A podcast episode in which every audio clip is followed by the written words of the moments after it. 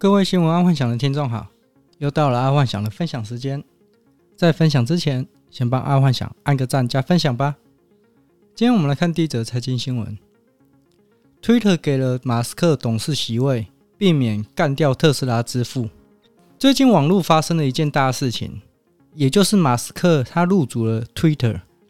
这个消息曝光之后，Twitter 的股票因此往上飙涨。当大家都觉得 Twitter 会不会变成第二个特斯拉的时候，马斯克在今天他已经说过了，他不会去当 Twitter 的董事，Twitter 应该不会变成特斯拉第二。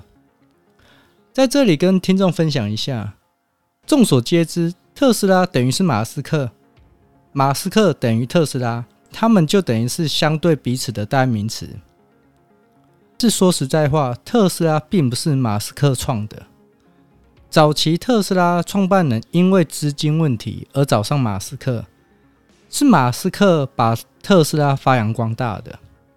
其实，在那个时期，美国市场也有一台电车超跑，它叫做 Fisker，但也是因为资金断裂破产，在 Fisker 之后才有特斯拉的。假设当初的 Fisker 它能够撑得够久，说不定电车霸主就不是特斯拉。在这里说个题外话，Fisker 这个项目啊，在目前找上红海 MIH，他准备在明年重回美国的电车市场。以目前的红海来讲，它是多管齐下，在未来全球市场应该可以看到很多品牌都会来自 MIH。所以，身为台湾人，觉得这个绝对是台湾之光。好，再来是国际新闻，电动车电池起火召回。美国对 LG 能源展开调查。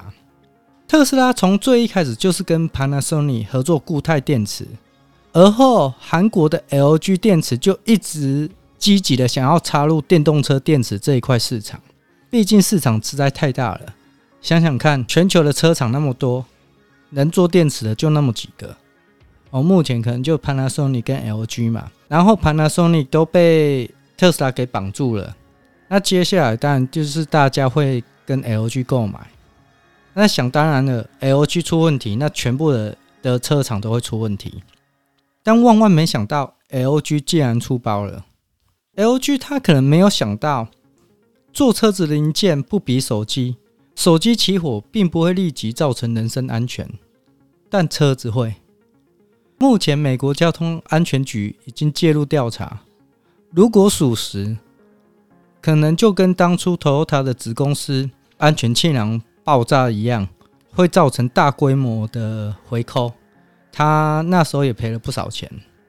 目前光 LG 能源部这个部门就赔给通用十九亿美元哦，在去年的时候，如果在未来美国汽车交通安全局调查出 LG 确实在这一件事情有疏失，我看 LG 可以关门了。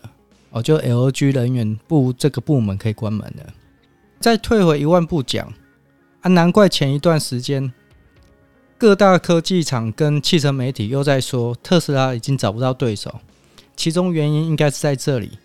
毕竟能做出安全电池的大厂，毕竟不多，而特斯拉就是其中拥有之一哦。好，那今天就跟各位分享到这，记得帮阿幻想按个赞加分享吧。